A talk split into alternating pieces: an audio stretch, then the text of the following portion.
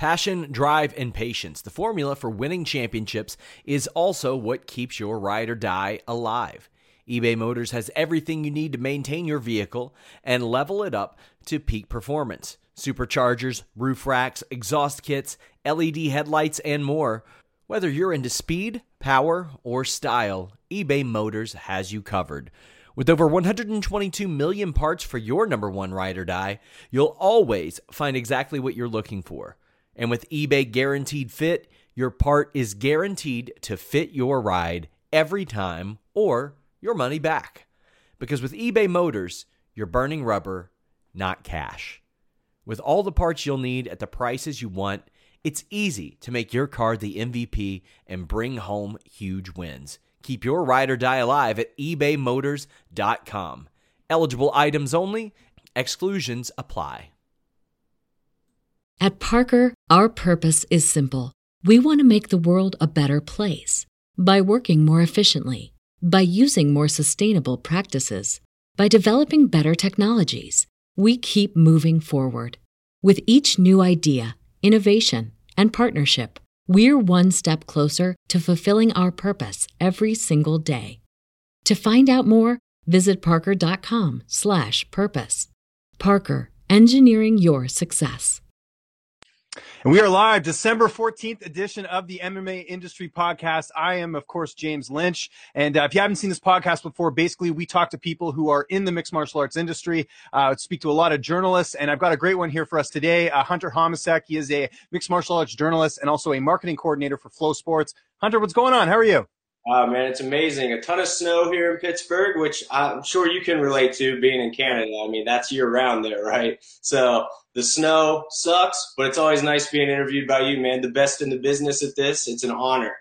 And, and I appreciate that. And of course, I got, I got a, you know, full disclosure here. Uh, Hunter and I work together over at FloCombat and, uh, we've been friends for a couple years now. And, uh, the, the way I always like starting this podcast is kind of telling uh, our listeners how, uh, my guests and I met. And you and I have met a couple times in person. Uh, but do you remember the first time we met, like per, in person? Do you remember this? You're probably gonna drop blank. On the spot already. I don't think I do, man. I don't know. Okay, you UFC UFC 205 in New York.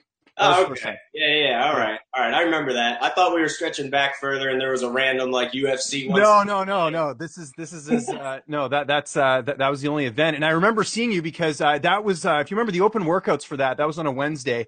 We're at uh, Madison Square Garden, uh, and you know everyone was like shooting hoops and stuff, and there was a huge media turnout because obviously you know it was Conor McGregor, and I just remember like seeing you in the crowd because for those who don't know, Hunter's like seven foot two, like he's crazy tall, so he's very easy to spot, and I remember right away I was like, hey, what's up? And uh, yeah, you know, I like we've we've known each other for years, but it was cool to like finally get to meet you. And uh, yeah, so that that's sort of where uh, Hunter and I uh, first sort of met. And uh, you know, let's uh, let's start right back at the beginning here, Hunter. as far as your your foray into combat sports, where did it start for you? Were you like into pro wrestling? Were you into MMA from the beginning? Like, what sort of got you into the into the sport initially? Yeah, no, man. I know a lot of people do start with pro wrestling. It's funny. I never liked it. Like even as a kid, I was never into pro wrestling. I'm still not at all. I I'll know names here and there. Obviously, you know the the huge stars. So it's like I have friends that are super into it. So when they say somebody and I recognize his name, I'm like, oh, that's a big deal. Like if I know that guy, this one must really matter. But for MMA, it was actually my cousin. He's about 13 years older than me. I want to say my, my cousin, his name's Blaney, and he used to always get the UFC pay per views, and we would just go to his house and, and watch them with him. He was just a bachelor at the time, you know, out of out of out of college into the work life, and just on Saturdays he would get UFC pay per views, and it was always a fun little family thing to go there and watch some fights with him. And I got man, I got in late. Like I know a lot of people are pride never die, and and it all in it all early. For me, man, it, it was like Chuck and Tito were full fledged in their feud, and it was like Randy Couture, Tim Sylvia was one of the first fights that I really remember. So it was that era, you know, UF 60 ish. I would say okay. right then I got into it. So I, I, wasn't even, you know, the Ultimate Fighter one. I was after that. I feel like it was TUF three, four, five ish when I got into it. So kind of late, man, but it's it's an easy sport to fall in love with, right? You see a couple moments like Randy Couture, Tim Sylvia, that opening right hand, and you're like, this is for me. Yep. Yeah, no, that's interesting. I mean, I, I didn't get uh, into the sport that much, uh, you know, later than you did, or that much earlier than you did, I should say, because uh, I remember the first pay per view I watched was uh, Rich Franklin and Nate Quarry, and that wasn't that far off that card because I, I want to say that was UFC 56 or something. It was it was close, but mind you, that was also when the UFC was doing like a pay per view every like couple months, so it was a little bit more spaced out, not like now where you get you know events like every weekend or whatever. Um, but wh- where was because you know I know you know you were you were doing like theater in high school. I know you did like you're into big into music and stuff. Where did you actually start to start start, you know, writing about the sport? Where did that sort of come from? And do you remember the first thing you ever wrote? I do actually, man. This is funny. It's uh, it started in college. The writing about it actually started in college. So just to trace it back a little further, I, I was in a uh, out of out of high school. I actually went to college. I went the pre med route. I was going to go to medical school to be a brain surgeon. Like that's that's a part of things that I don't know if that's ever been told like on air that that part about me, but yeah, I was actually going to go to med school. My sister is in med school; she's a doctor now, so it was kind of a logical progression for me out of high school, not really knowing what the hell I wanted to do. You know, you, you had some good SAT scores, some good offers. You're like, hey, you might as well go for broke and be a brain surgeon because that's that makes a lot of sense. But uh, you know, three years into that program, I, I was doing fine, you know, academically wise, doing fine. Just realizing that, hey, man, like, do I really want to do this for the rest of my life? I, I don't think like I'm not passionate about this. I don't wake up every day like, oh, I can't wait to learn some more biochemistry today. You know, it's like it just wasn't for me. But the whole time I was also writing on the side, but writing music reviews okay. and reviewing CDs, writing about music, kind of keeping my toes in that music scene that you kind of alluded to. And I was like, man, why don't I just like try writing for the school's newspaper? So I got in with the WVU's newspaper, West Virginia University's newspaper, started writing for them, covering some local events and things like that. And I was just like, man, like journalism, like I'm actually passionate about this. I get excited to go to these events and talk to these people. Uh, and it's a huge 180, right, for everybody, for my family, for my girlfriend and her family. That's how, you know, they think, they think she's maybe marrying into a brain surgeon, but now he's going to be a writer. Like, oh man, there's no stability there. So it was a big, big decision, but ultimately it was one that I felt I needed to make, and it's made all the difference. So yeah, just as far as writing about MMA though, it in the journalism department there was a course that was essentially a blogging course. It, this was probably 2012. So it was like teaching you how, how to blog basically effectively. And the first day you had to make a blog. You know, you had to pick a theme and a topic for your blog. And I was just like, ah, MMA, let's do it. Like I like this I feel like I could write about it. Let's let's just try it. And then that that was that, man. The first, art, the first article was just some UFC preview, you know, an event preview.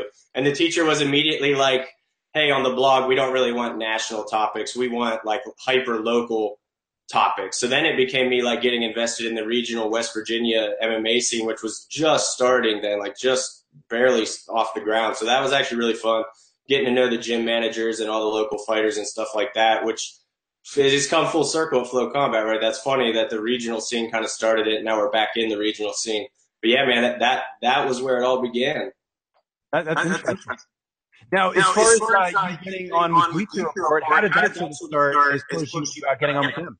Yeah, it was just a site that I read all the time back then. You know, I would always go to Bleach Report because I loved the lists I know that people hated their slideshows back in the day and thought it was cheap clicks and everything, but the lists were something that really drew me to them.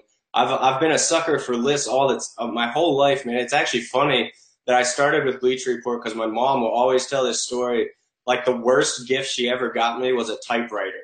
Because when I was like seven years old, she got me a typewriter and I would all day just make lists. I would rank things like my top 10 favorite cars, my top 10 favorite whatever I was real into hockey back then. NHL players all day, you know, typing in and, and, the typewriter, of course, click, click, click, click, click, and you're slow. You know, you're seven years old. You're not typing fast. So it's like this monotonous clicking. And she was like, that clicking sound used to drive me crazy.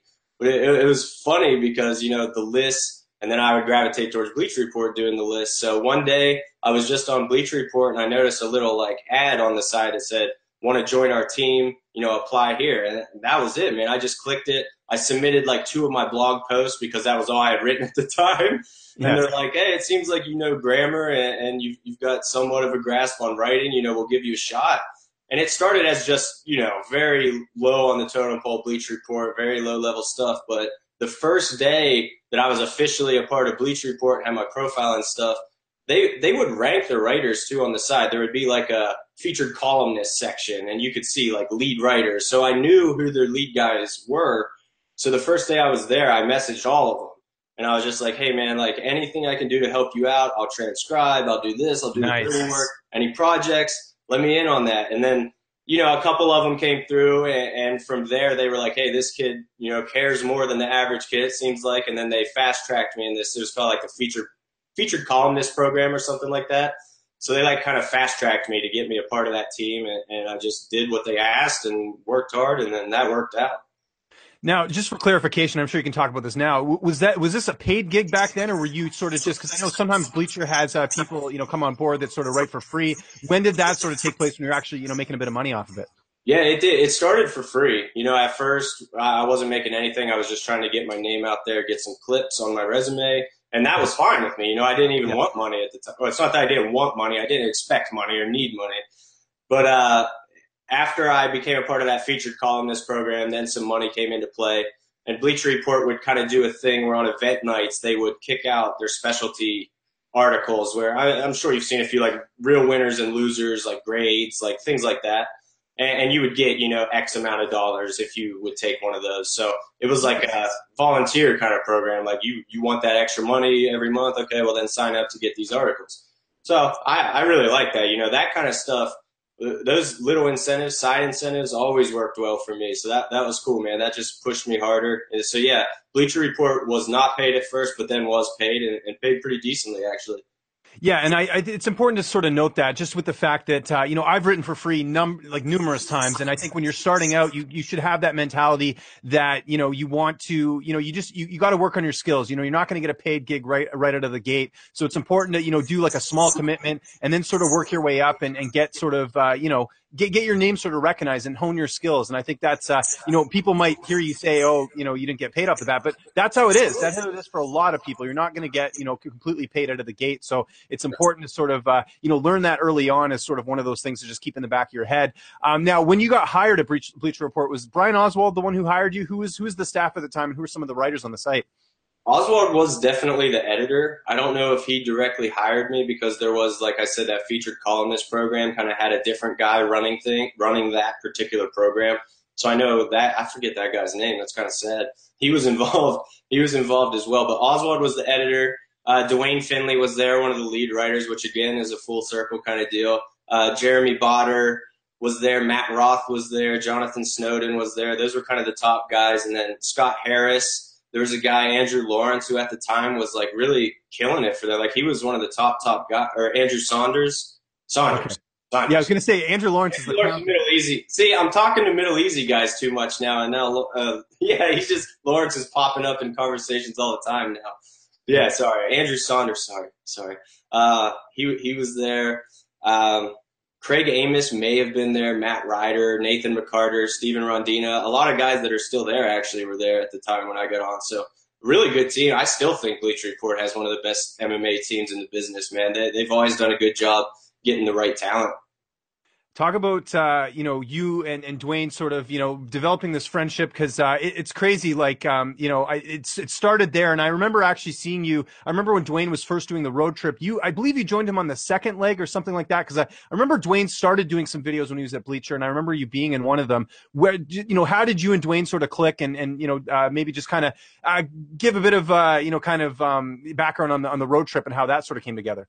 Yeah, man, that that was funny. And to this day, I kind of ask my parents, like, why the hell did you let me do this? Like, why, why would you ever agree to this? But Duane, I honestly, the first time I ever met him, period, was when he picked me up to go on the road trip. Like, I literally went in blind. I I maybe exchanged a few emails, tweets, whatever, like internal Bleach Report things. I was aware of him, but I certainly didn't know him by any means, you know. And he just hit me up. He was like, "Hey, man, the road trip. Obviously, you know, I was following the first leg of the road trip too, being on Bleach Report and everything, so I knew it was happening. But then he was like, "Hey, I'll be swinging right through Pittsburgh if you want me to pick you up. Like, let, let's do it." And I'm not one to say no to opportunities, man. Like that's kind of a theme throughout this whole thing. When there's something there, I'll just say yes, I'll try it. And it's and sometimes it works out like this, man. The, that first road trip definitely changed everything, not just in getting my name out there, but the friendship with Duane, and then also showing me a different side to the MMA media game. You know, the way that you can interact with fighters and be friendly with them and not worry about the traditional journalism construct, so to speak. A lot of that was just fundamental in my learning early on. So I think that was 2013, the fall of 2013. So I'd been working for Bleacher Report almost two years at that point. And yeah, man, that, that definitely changed it all from there as they say, you know, it, it's kind of written from there. Duane and I have been pretty much inseparable since then. Yeah, it's true. You guys are like the dynamic duo, and uh, it's cool to see that uh, you know MMA is, is, you know this industry has sort of brought you guys together. And I didn't know that that uh, you just met him on the road trip. That's uh, that's very cool. Um, kind of kind of taking a step back from that. Um, do you remember the first interview you ever did? Uh, the first fighter you spoke to that you did an interview with?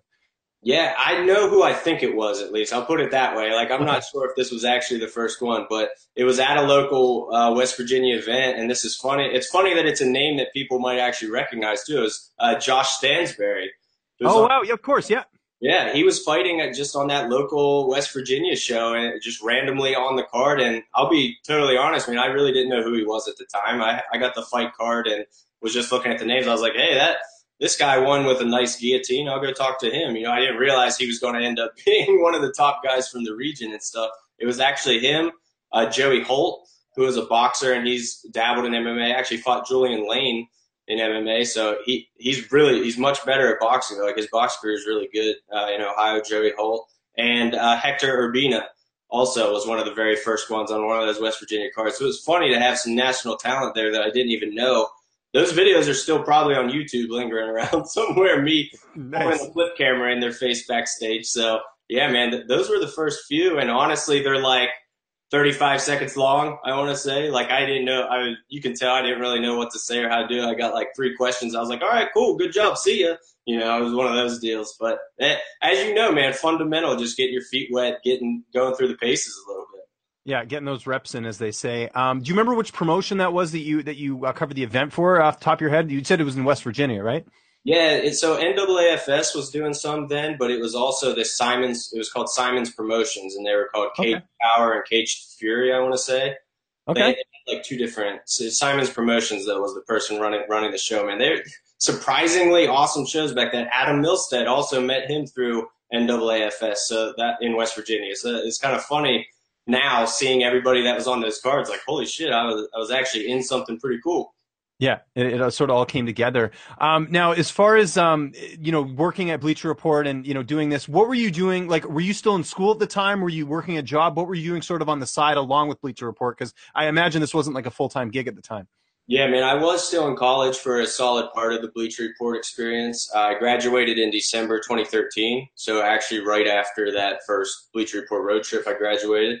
And uh, but throughout college, I worked for Bleacher Report. I worked for the school's newspaper. I was the arts and entertainment editor there. And then uh, I also worked for a company called Idea House, which was online marketing, branding. Uh, they called it creative communications as like a catch-all because they did a little PR, a little branding, a little marketing, little this, little social media. So uh, they would just get clients in, in all fields. You know, they kind of leaned health and wellness doctors, kind of like Dr. Phil types, like doctors that wanted to be Dr. Phil types, so where the brand was very important and social media presence very important. So we would kind of spearhead their communications. And that that was cool, man. Like that now at Flo has helped me immensely, that background in that. So I was doing I was doing the marketing and communications with them, doing MMA with Bleacher Report, and then doing the traditional kind of print journalism with the school's newspaper. Now we'll get to the part two of your career because we talked about part one, which was Bleacher Report. There, there is the part two, and then we'll get to the FloSports stuff. But um, what happened at Bleacher Report when they went through some changes? I know Duane was let go, and you know they, they brought in Patrick Wyman, they brought in you know I think Sidney Jones, they brought in some different writers. What? How did? How were you sort of affected by that uh, with the changes? Because I know you ended up at MMA Fighting shortly after that. Yeah, that's that's exactly what happened, man. Exactly like you described it. They brought in what was Patrick Wyman and Sidney Jones and maybe Chiappetta as well shortly after. Yeah. But when when they did that, they just had to clear clear space. I mean, that's how it goes, right?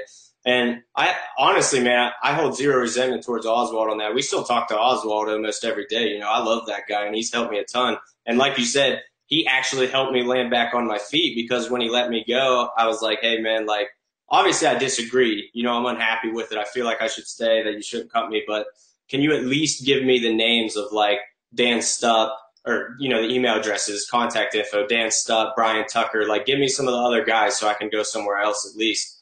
Because it was funny, man. At first, I thought that I was just going to be done, go focus on the idea house stuff, and maybe work a different angle. And, and Duane kind of called me back in. He's like, dude, don't don't stop yet. Like you can't. He kind of gave me the pep talk. You know, I, yeah, I was. He usually does. Yeah. Yeah, as as Bo does with his pep pep talks.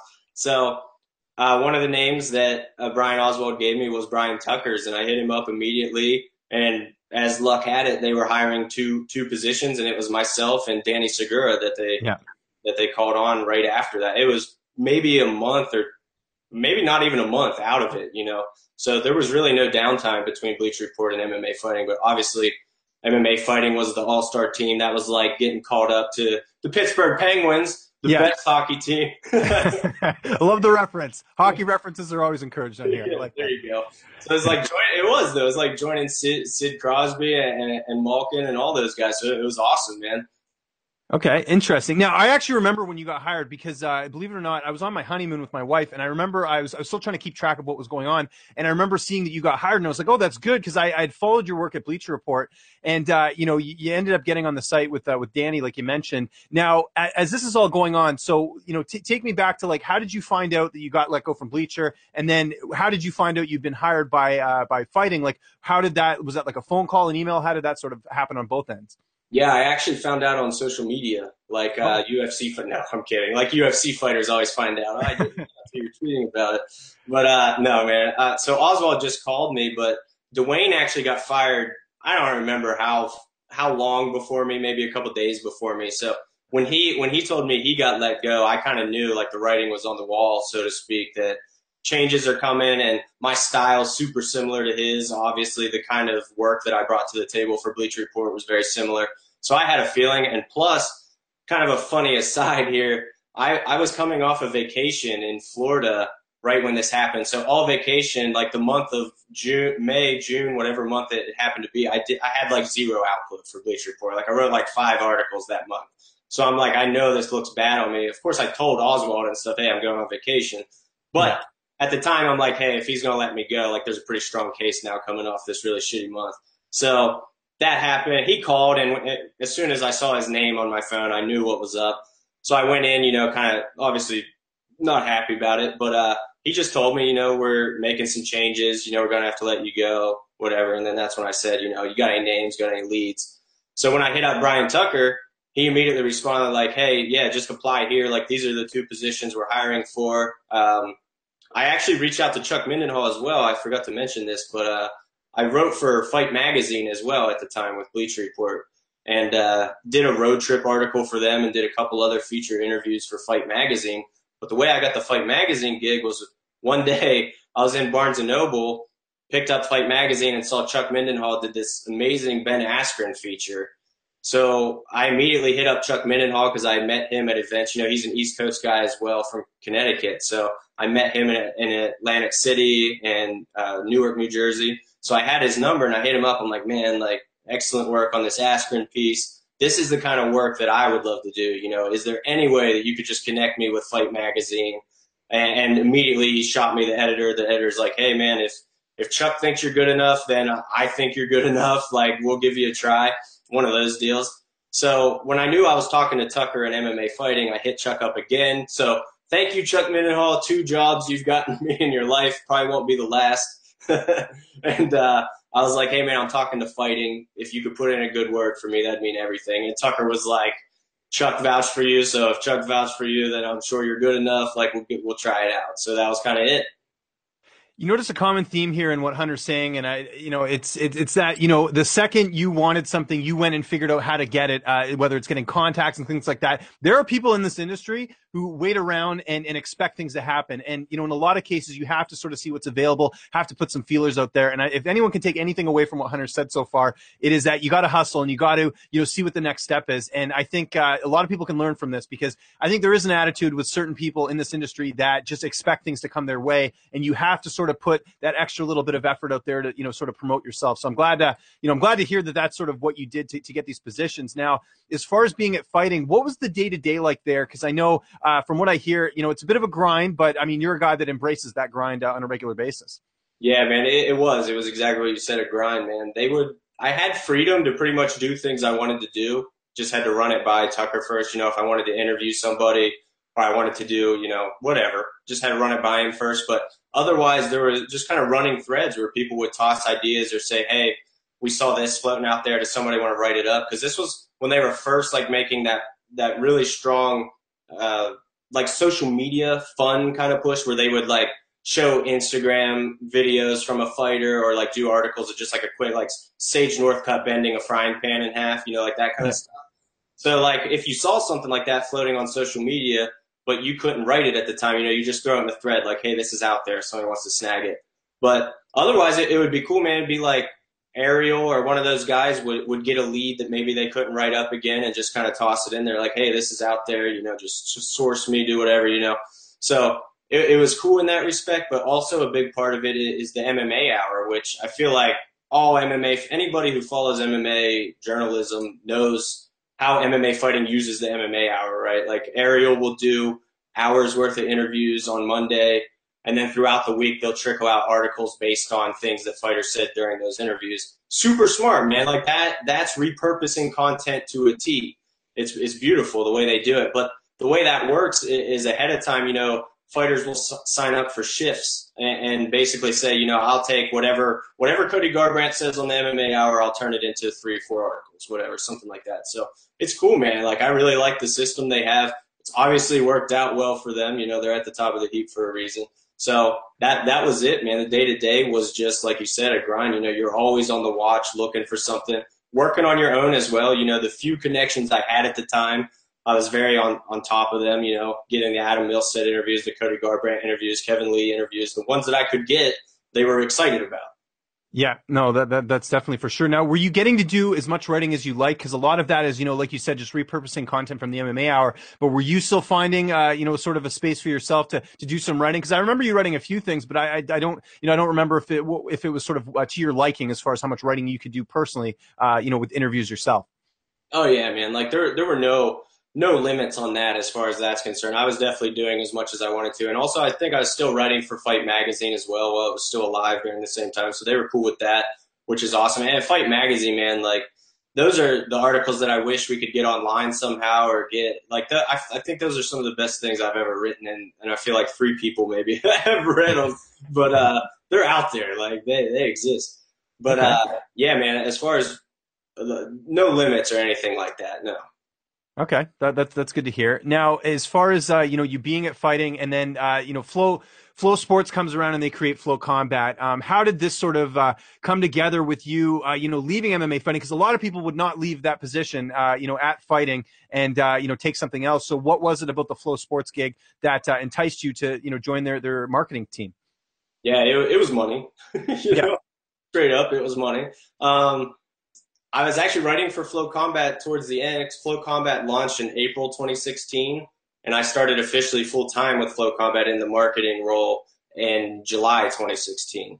So from April to July, I was just freelancing for FloCombat while still writing for MMA Fighting, which right. is crazy in retrospect that MMA Fighting was cool with that and both sides were cool with that. But I was doing for FloCombat things that I couldn't do for MMA Fighting. So fighting took priority and then if I just had something that they were like, oh, we can't really use that, I would take it to Flo. So that that was how it worked at the time. But then in July, they created that content uh, marketing coordinator position that I have now. And just the offer, man. I mean, you know how it is in MMA. Full time salary positions with benefits, they don't exist. So like when when one comes up, yeah, I had to, I had to sacrifice a lot of the writing and the things that I like to do for it, but the offer was too good and those options are still there. So I just pounced on it. Now, when you were at fighting and you mentioned, you know, having that other marketing job on the side, like, were you, were you just a full-time freelancer at the time or, or did you have that other marketing job? Like, what was like, or, or was the, the FloCombat gig the first, like, official full-time thing you had? Yeah, FloCombat was the first official full-time salary deal that I had. I freelanced my entire life uh, during college and after college up until July 2016. I was just freelancing. So throughout all of it from the beginning idea house was there like that that side marketing was always there up to FloCombat so yeah okay. I, I was constantly on that side hustle with that Uh, was there anyone you sort of talked to at the time about making this decision? Because you know, money's great, but uh, were you ever sort of worried? You know, would this sort of impact my career? Making a lot like a, it wasn't even a lateral move; it was more of just like you know, uh, trying something different. But also, you know, you get to do a bit of writing with with Flo as well.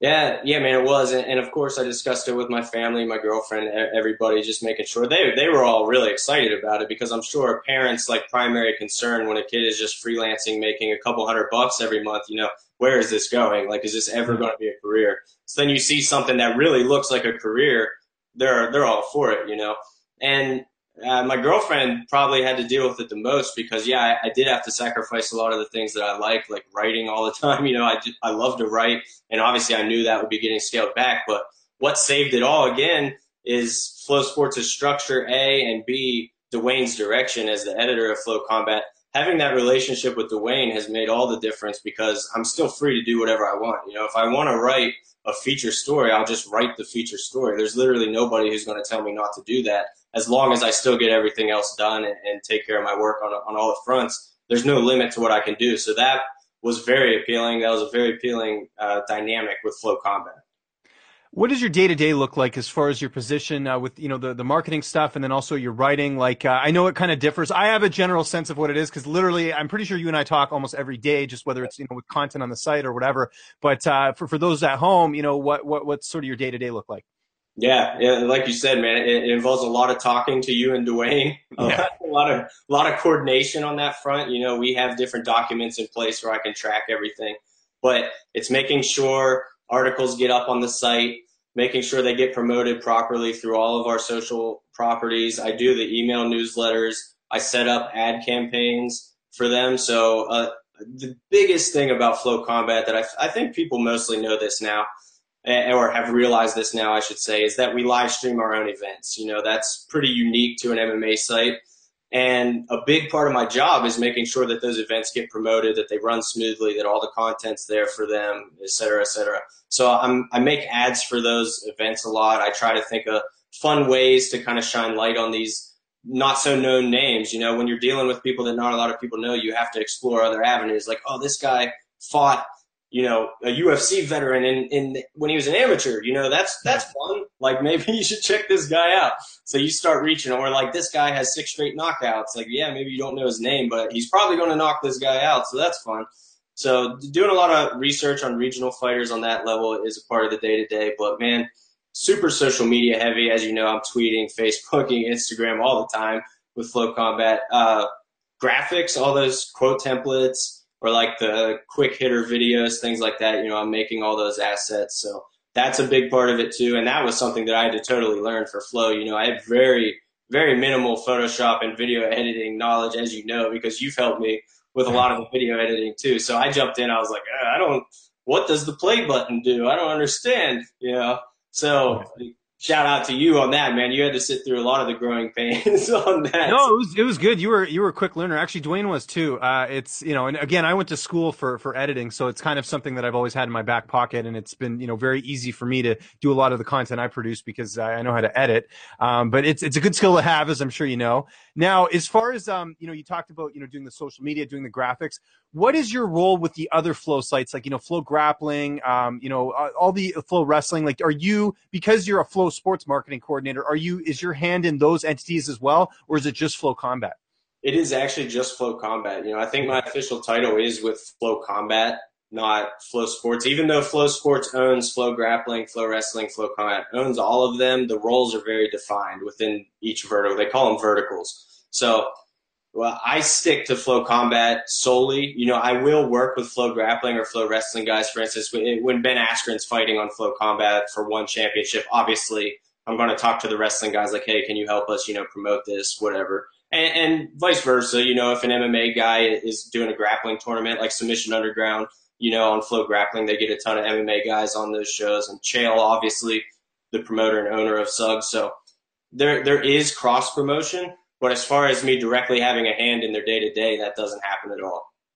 Well, with the fact that this is, uh, you know, this is the MMA industry podcast, we talk all about stuff going on in MMA, but uh, this is on Fightful, and Fightful, uh, you know, we cover uh, pro wrestling as well. So I have to ask, and I know you don't have a, a ton of involvement in that, but uh, FloSlam uh, obviously didn't work out with the site. Um, you know, what what was sort of your relationship with them, and did you know much about what was happening over there? Because as far as my work with FloCombat, I didn't know anything about that. It was just FloCombat only.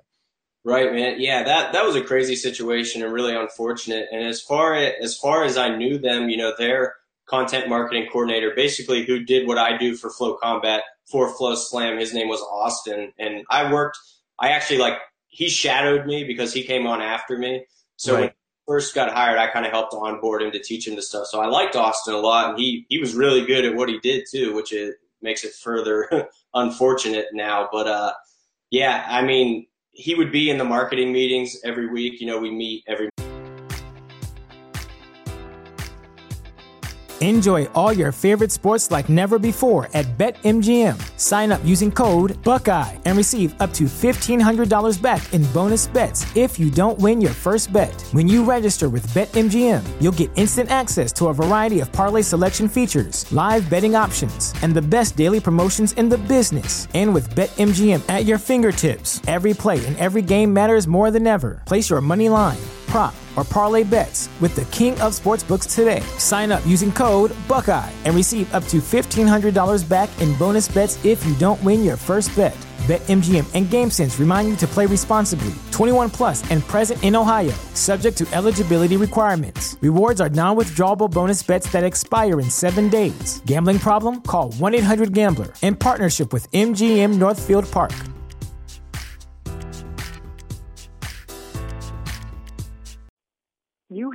One unheard message. Hi, I was calling Current, the influencer marketing platform, but I think I just got redirected to a bunch of people listening to a podcast.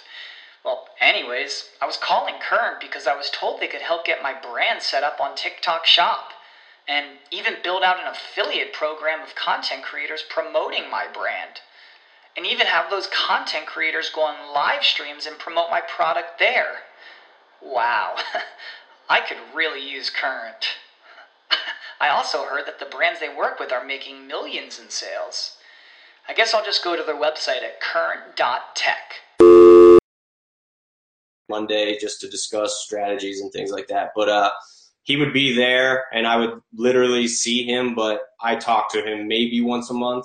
Okay. And above him, I think, you know, Brent Brookhouse was the senior editor for those guys. And I literally don't think I talked to him once when he was at FloSlam. So the the involve it's crazy because everybody thinks like maybe we know the ins and outs of every other vertical. That's just not the case. And which further complicates it is that I work remotely from Pittsburgh and they're all in Austin, Texas. So right.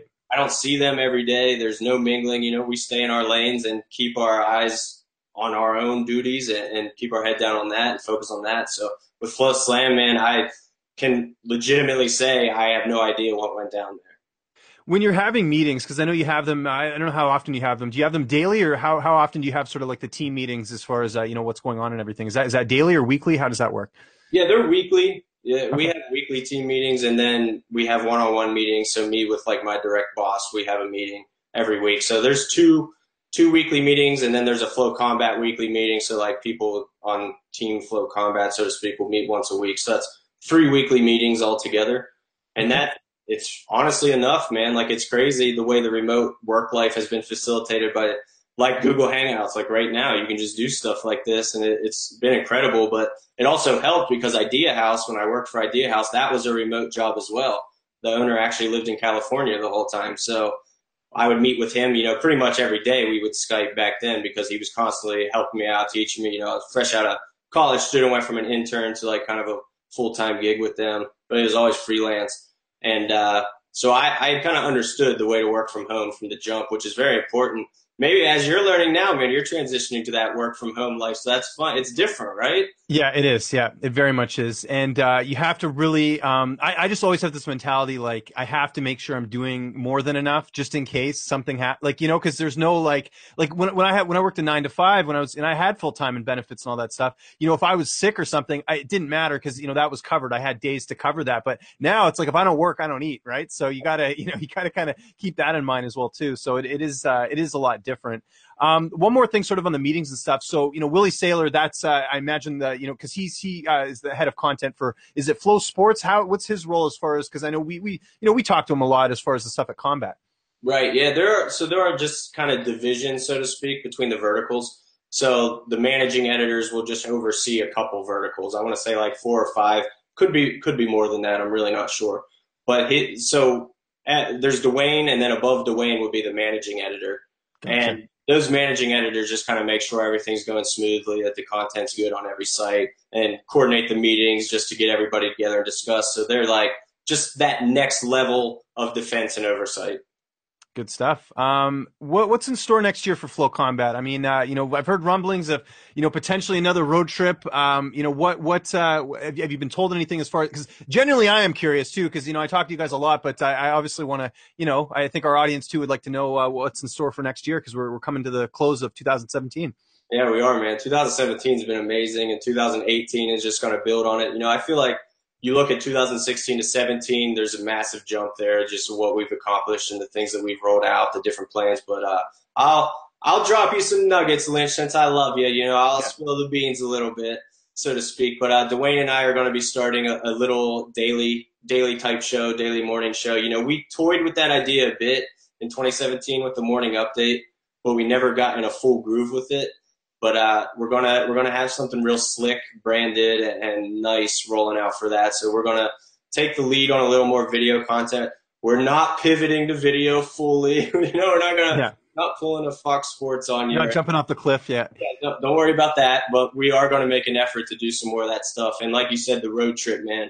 We're always one wild hair up our ass away from going on another road trip. And the way the way we see it right now, uh, Canada we we haven't been to Canada yet, so maybe that'll be the next one. Maybe we'll revisit somewhere we've already been and try to do a more in depth kind of deal. Because man, the road trips, as much as I love them, the the thing that when I look back, I wish we could do more was just dig in more at each location. You know, we're there yeah. for a day, and it's just flat out not enough time to really do what we want to do at each stop. And, and even though we can get six, seven, eight interviews, I am personally interested to know what one interview would look like if you just did a road trip Albuquerque, you know, and it was five days in Albuquerque. Like, what would that piece of content look like? So I feel like that's something that we could absolutely crush. Would be really fun that I, w- I would love to do. So that might happen, but uh, yeah, man, the road trips are always there. We might even do another weight cut challenge or something silly like that because we like to have fun. So the that was crazy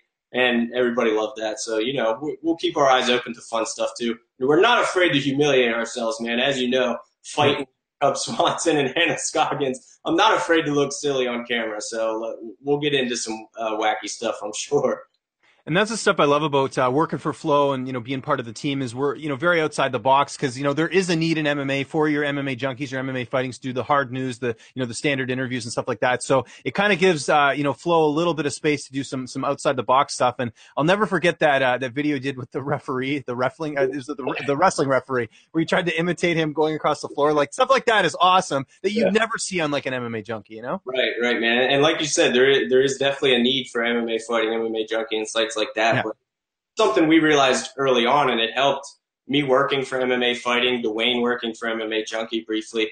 We knew right off the bat we would never beat them at what they do. You know, you're right. not going to come in as a new kid on the block and do that better than they already do it. You don't have the resources, you don't have the manpower, and you don't have the experience to pull it off. So we were like, we're not even going to try to do that. Like, let's just carve our carve our own lane, do what we do. Duane and I are kind of different out there trippy kind of kind of dudes anyway, as as they'll say. And, and we like to have fun, man. We like to drink beer and have fun. So we're like, why don't we just bring that to MMA media? You know, as far as we can see, nobody is being that real right now. So we're just cutting all the fat away and saying, let's do it the way we know how to do it. And people have really responded well to it.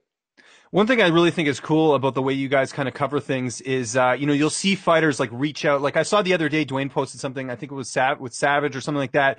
And, uh, you know, like Calvin Gastelum's like commenting, like that's stuff you don't see with other journalists. And, you know, people might think that's crossing lines, but the way, the way you do that and you keep it sort of in your lane is, you know, you, you do the reporting, you kind of keep it there, but you develop sort of a, you know, kind of a, you kind of get to know them on a personal level. And that's where they see you as, as both a journalist and, you know, a friend to a certain degree, but that's where you usually get the best content. And I think that's so cool. Like there's so many times where, you know, Duane will post something on Instagram and you'll post something and you'll see like a fighter chime in. And that's when you know, like you've kind of got them on that level. And, and I think that's, uh, that's very cool and, and a very neat way of uh, sort of reporting in my opinion anyways. Yeah, man. And that's kind of what I alluded to earlier on that first road trip when I said Duane kind of showed me a different way to do things. And that's exactly what I'm talking about is that I'm coming straight out of college. Well, I was actually still in college, about to graduate at the time, with a traditional print journalism degree coming, you know, and, and everything he was doing was not by the book. You know, he was breaking literally all the rules of journalism. You know, like, dude, you just had a beer with Jim Miller and like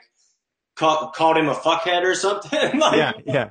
Just did that? Like, are you kidding me? But the whole time I'm watching, I'm like, dude, like Jim loves it. Like, this is create. This is how relationships work. Like, this is how normal people act.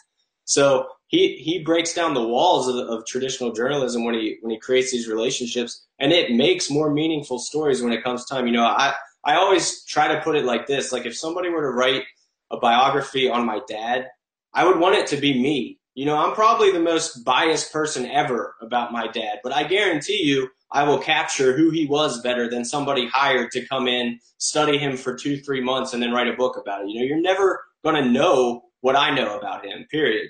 So I and Duane, you know, obviously it's not to that extent. He's not living with these guys and things, but the way he's breaking it down and seeing their true selves, I feel like that's why his stories hit on a more emotional and meaningful level is because he's seeing that real side of them. Yeah, no, I, I, agree with that. Um, what has been sort of your biggest accomplishment so far in your career? Whether it was an interview, whether it was you know maybe getting hired at fighting or getting hired at Flo, like is there one thing that sort of stands out for you? Ah man, honestly, I it's the most cliche shit ever, and now I sound like a fighter, like giving these PR answers. But I feel like the best is still to come. You know, every year I try to challenge myself and do something better than better than I did last year. But uh, the very first road trip with Duane, again, you know, seems like every story leads back to that road trip. But uh, the story I did for Fight Magazine coming out of that, I feel like was the first time that I came out of my shell, kind of as a writer, and, and found my groove in, in that way, writing that style and those kind of themes. Um, getting the Cody Garbrandt, like I feel like um, my success is partly owed to Cody Garbrandt, like the rise of Cody Garbrandt, because I was talking to him, you know, before he was in the UFC.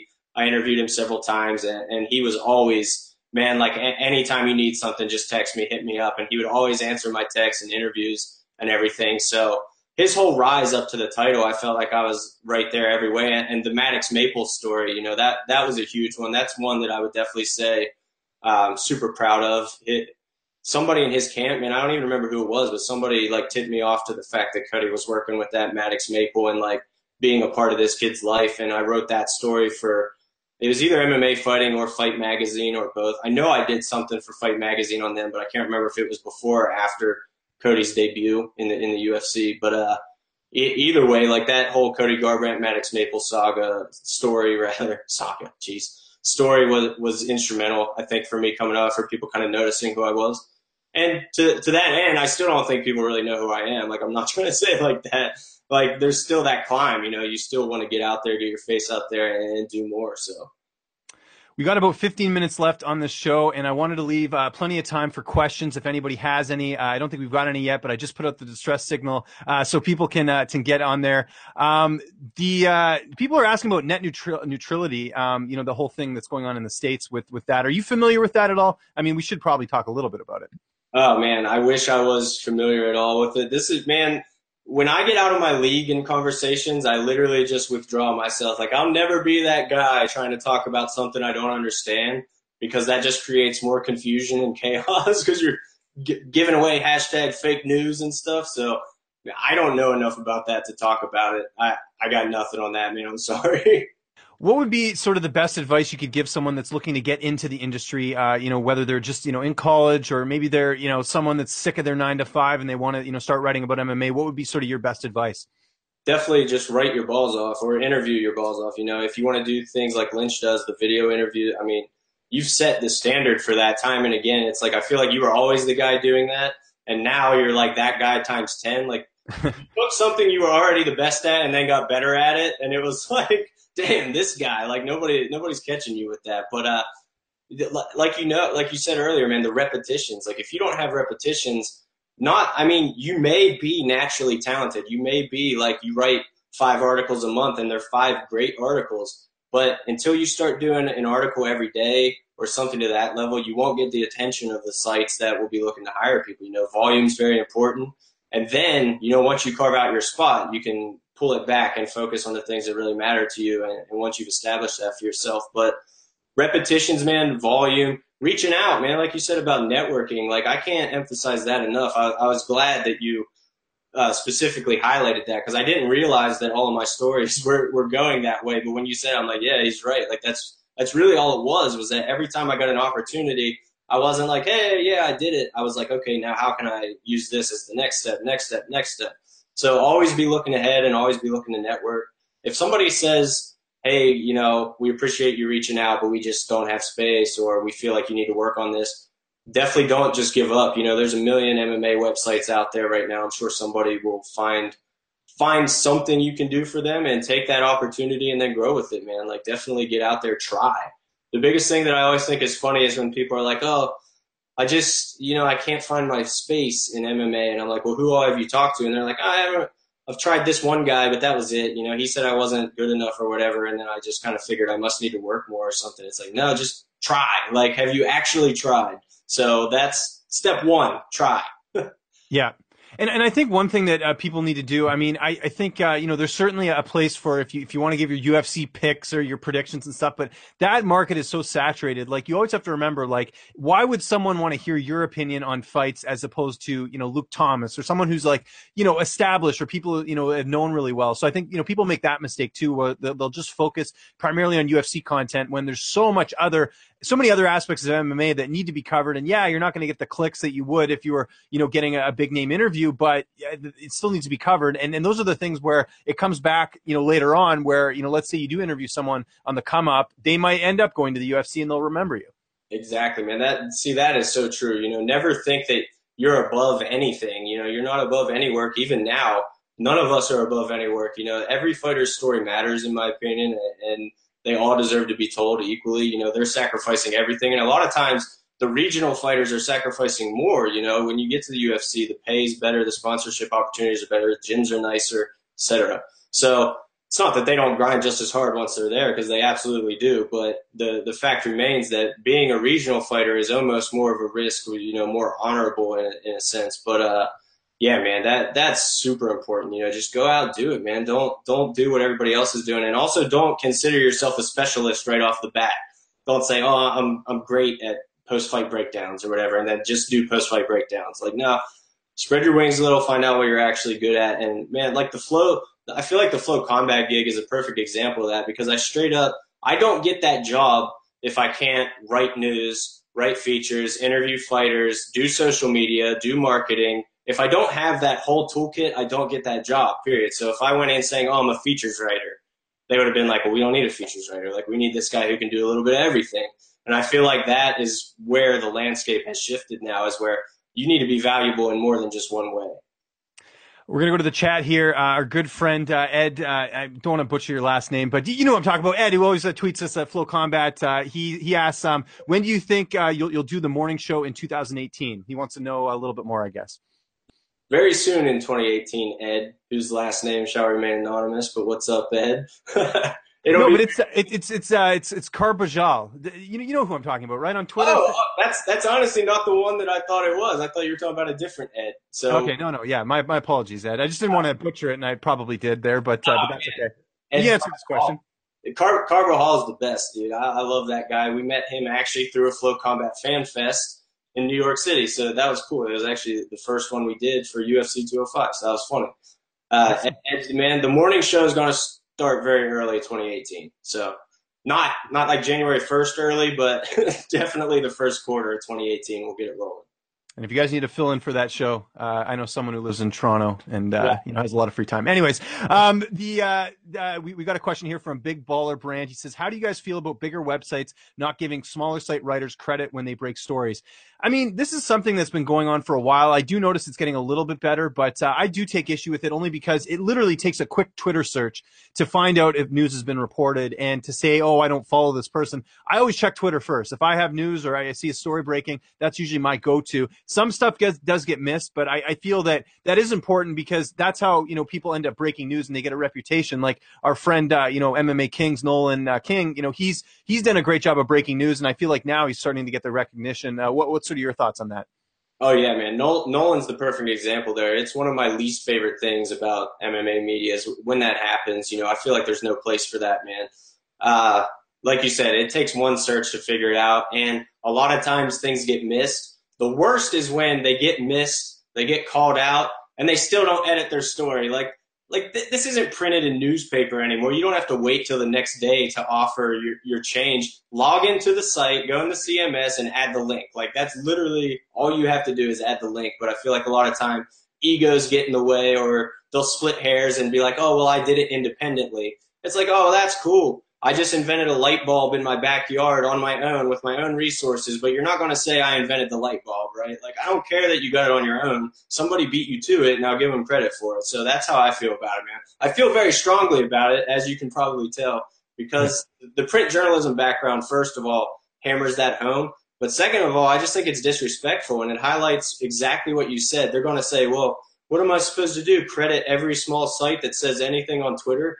Like yes that's how sites become not small anymore. You know if you never acknowledge them then they're never going to get off the ground. So yeah do it uh, Joy Tremendous in the chat says MMA Kings constantly gets jacked on his breaks and then they don't give him credit after they get called out. Well, actually, he got credited today. I don't know if you saw this, Hunter, but uh, Machida is going to be fighting uh, Eryk Anders, and uh, uh MMA Kings actually got a nice uh, little credit there on MMA fighting. So that's good to see. That's what I mean by I think things are changing a little bit. I know, especially for Nolan, he's done such a good job lately with breaking fights uh, over the last year and a bit that I think people are just forced to, you know, they, you can't hide any longer. This is a guy who's been, you know, breaking a lot of different stories. So um, it's and it's a tough gig. I mean, you know, if it's it's it's not easy to get you know a couple you know to, to have sources that'll trust you. It's not easy to you know be 100% accurate on things. So you know i commend those who are putting their neck out there and trying to trying to break news and everything like that. So uh, that's certainly important.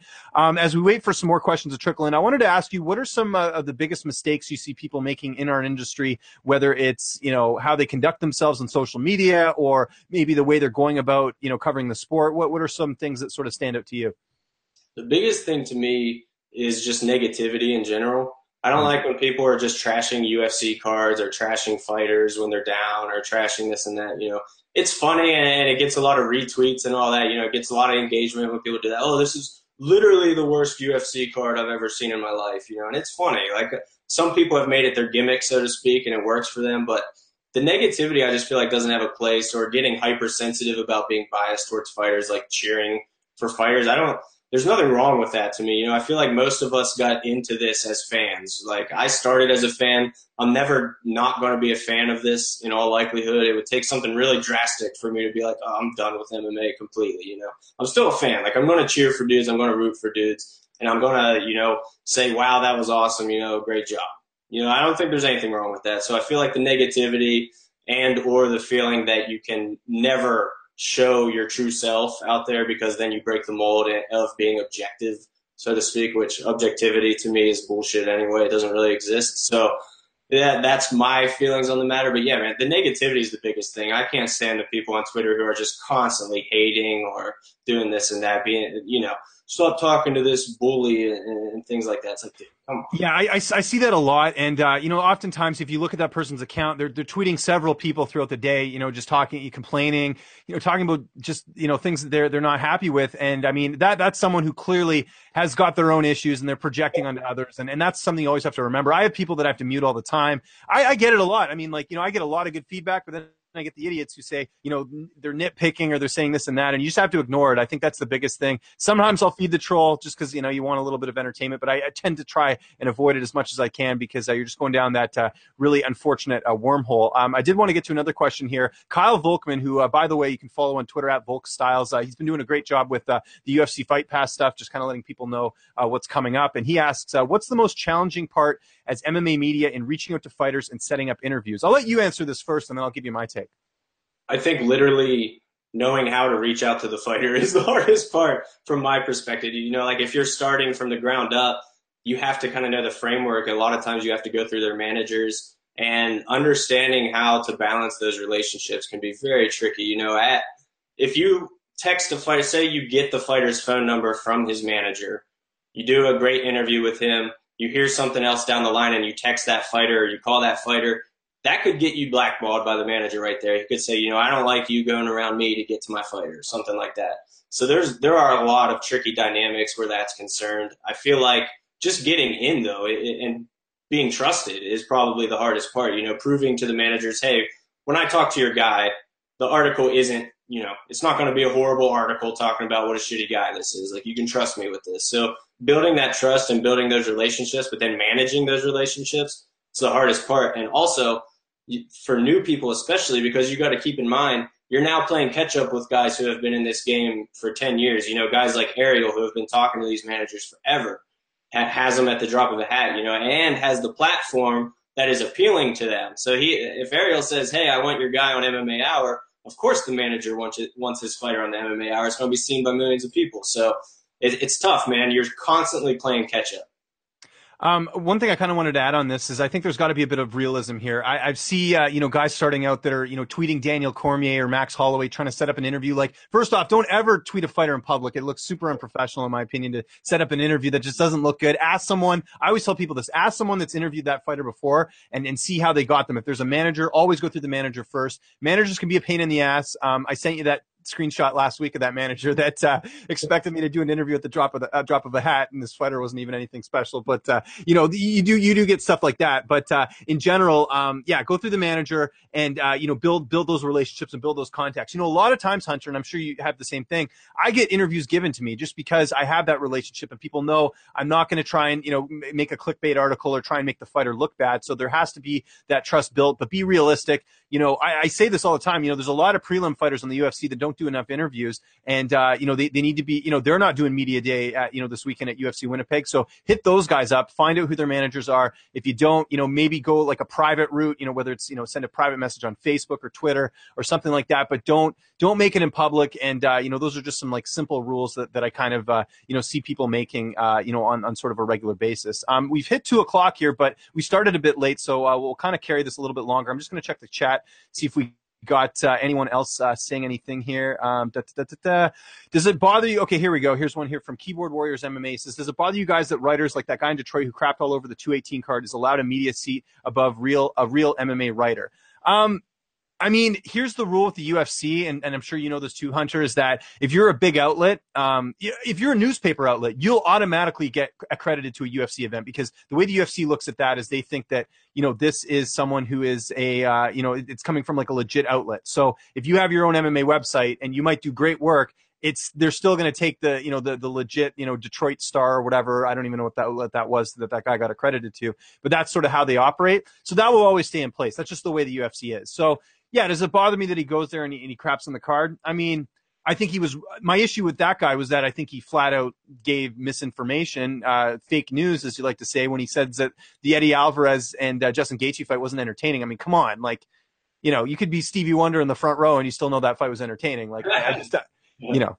Yeah, so the, the sound of the crowd alone let you know that that fight was entertaining, man. That that's exactly kind of what I talked about earlier with the constant neg- negativity. The people like that who will constantly try to find spin it in a negative way. I genuinely don't think that guy believes what he wrote. You know, I don't.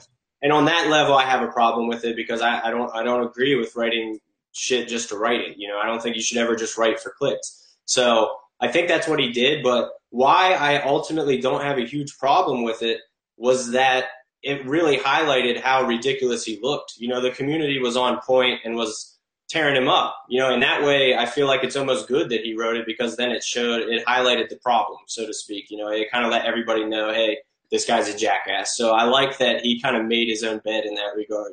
So, yeah, I mean, did he steal that seat from a writer who really deserved it, as the question states? You know, probably not really. I doubt I doubt anybody who was going to do a ground groundbreaking piece of news from that seat got passed over for that guy.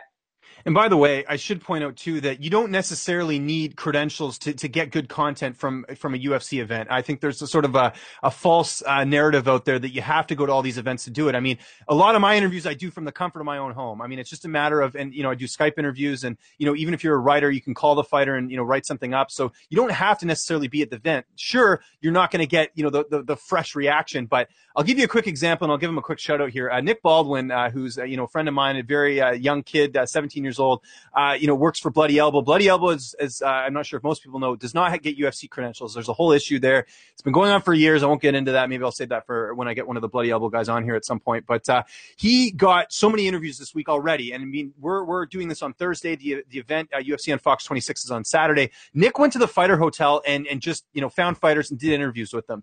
That is how you get content.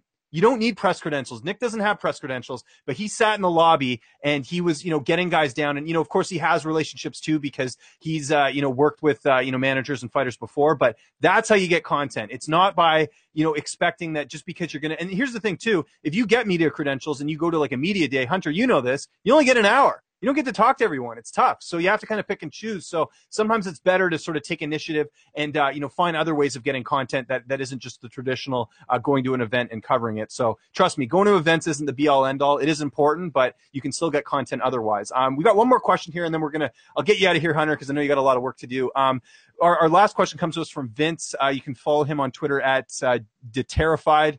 That's an interesting name. He says, "How does MMA media find their sources for breaking news?" Um, I know from my end, uh, usually it comes from you know managers or fighters themselves. That and again, that just comes with years of developing relationships. I mean, I've had it where you know, I, I, knew a PR guy that, you know, had this, like, I remember, uh, you know, breaking uh, a story of a fighter signing with the UFC. And, you know, you got to be careful about this because you don't want to be wrong. So I had one source telling me that you know, this fighter that had fought under him was signed to the UFC. And then I heard from one of his teammates that this was the case. So that's two sources. So then I was able to say, hey, this fighter signed with the UFC. So that's sort of an example of how you get sources. But I would imagine that's sort of the, the same way you've, you've done it, Hunter, as far as, uh, you know, getting sources. It's just, you know, knowing fighters and managers. You have to build that relationship. Absolutely, man. That's the only way I know how to do it. But also, I guess, an element to that that – we can't pretend doesn't exist is that a lot of times it'll just get spoon fed to you. Maybe not us personally, but a lot of times it comes straight down the pipe from, you know, a manager just saying, Hey, this is happening, you know, where there's really no work done by the journalist at all. And they're just like, oh, okay, cool. Thanks for telling me. You know, if your platform's big enough, maybe they see the value in that, like I kind of alluded to earlier. So that, that happens as well. There's a lot of spoon feeding and, uh, but as far as people actually going out, getting the breaking news, I mean, it's just like you said, it's all based on relationships. Do they trust you? Can you reach out to them and get a response? And then can you verify it with a second source within that camp or, you know, that fighter's personal life, however it may be. So yeah, that, that's kind of how it goes, man. There's no secret formula to it. There's no like breaking news forum where you just kind of pick up on tips. It's just all relationship based. That's it for the show today. Hunter, I got to thank you, man. This was a lot of fun. There's a lot of stuff I learned today. Uh, it's funny, you know, we talk all the time, but there's uh, stuff that I didn't know about you that I, that I got answered here. And I hope this was uh, really informative for our audience. So it was, it was great having you on the show, man. Uh, just uh, let people know anything you got coming up for FloCombat, for FloSports, anything at all that you want to plug. Uh, take your time. let people know where they can find you on social media and anything else, man. The floor is yours. No, absolutely, dude. And ditto to you, man. This was awesome. Getting, I see why fighters love talking to you. It's a supernatural conversation. That was perfect. But uh, as far as following me, you know, I'd, I'd prefer you just follow FloCombat. So we're at FloCombat everywhere, F L O Combat, Facebook, Twitter, Instagram. Go follow us there, and you'll see me on there anyway. So you can find my my profiles through theirs. Uh, as far as things coming down the pipe, man, the thing that I feel like people sleep on all the time, we we touched on a little, are our events. You know, it's not UFC caliber names, but it's UFC caliber fun, man. And I'll take that to my grave. You know, I feel like these fights are there crazy shit happens on these fights, like things that you won't see in the UFC. Partly because the UFC fighters are more skilled and won't let this happen, and partly because it's super young, hungry fighters just going for broke, man. Like the fights are genuinely fun. You know, I think you should definitely check out some FloCombat events if you haven't yet. Don't don't go in expecting UFC level skill levels but just go in ready to be entertained. You know, look at it like entertaining, and then once in a while we do. Like Eryk Anders was on FloCombat before he was in the UFC, so once in a while there are those guys who come through, and you're like, holy shit, this guy's on a different level. So it's fun if you're into that prospect watch scene as well to kind of keep an eye on who's coming up. but yeah, man, that that's FloCombat's always got the events. Like I said, in 2018, we're going to look to do that morning show. We're going to look to do something pretty fun with uh, Duane's son, Savage Atticus. I'm sure if you guys follow Dwayne on, on Twitter or any social media, you've seen his son pop up here and there. But we got a fun series kind of planned for him, and we we just posted his reactions to the FC Top 10. So our FC Top 10 is like the top 10 knockouts and submissions that happen on our event. So it's kind of like a highlight of the month.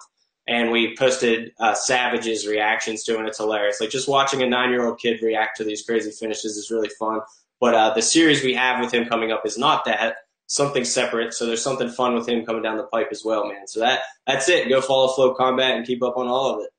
And I got to quickly plug one of the events on Flow this weekend because I'm, I'm looking forward to it. Uh, KOP 59, which is in, uh, Michigan. Uh, Kevin Lee's brother, uh, Keith Lee, bantamweight fighter, two and one. He just made his pro debut this year. Uh, you got to check him out. He is, uh, you know, Kevin Lee talked about it there in the, in the media scrum at UFC 218. He is a couple fights away from what he believes is the UFC.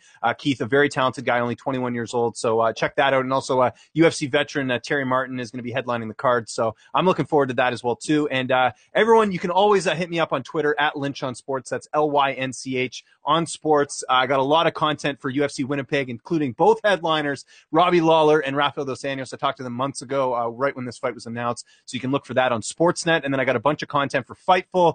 Uh, Flo, uh, geez, I always forget which outlets I work for. It's Fightful, uh, Fansided, and FloCombat. They're all apps, so it's very easy to, to find all the content on there. So uh, just check that out. Um, and by all means, guys, if you like this show, I want to hear your feedback, ways we can improve it, ways we can make it better. Uh, this is still, uh, you know, we're still a couple episodes in, so always looking to, to improve. And I got to thank Hunter once again. This was a lot of fun, and uh, we'll see you next week, uh, Thursday, one o'clock. Hopefully, uh, I'm trying to keep this as consistent as, as we can. But uh, thanks everyone for watching.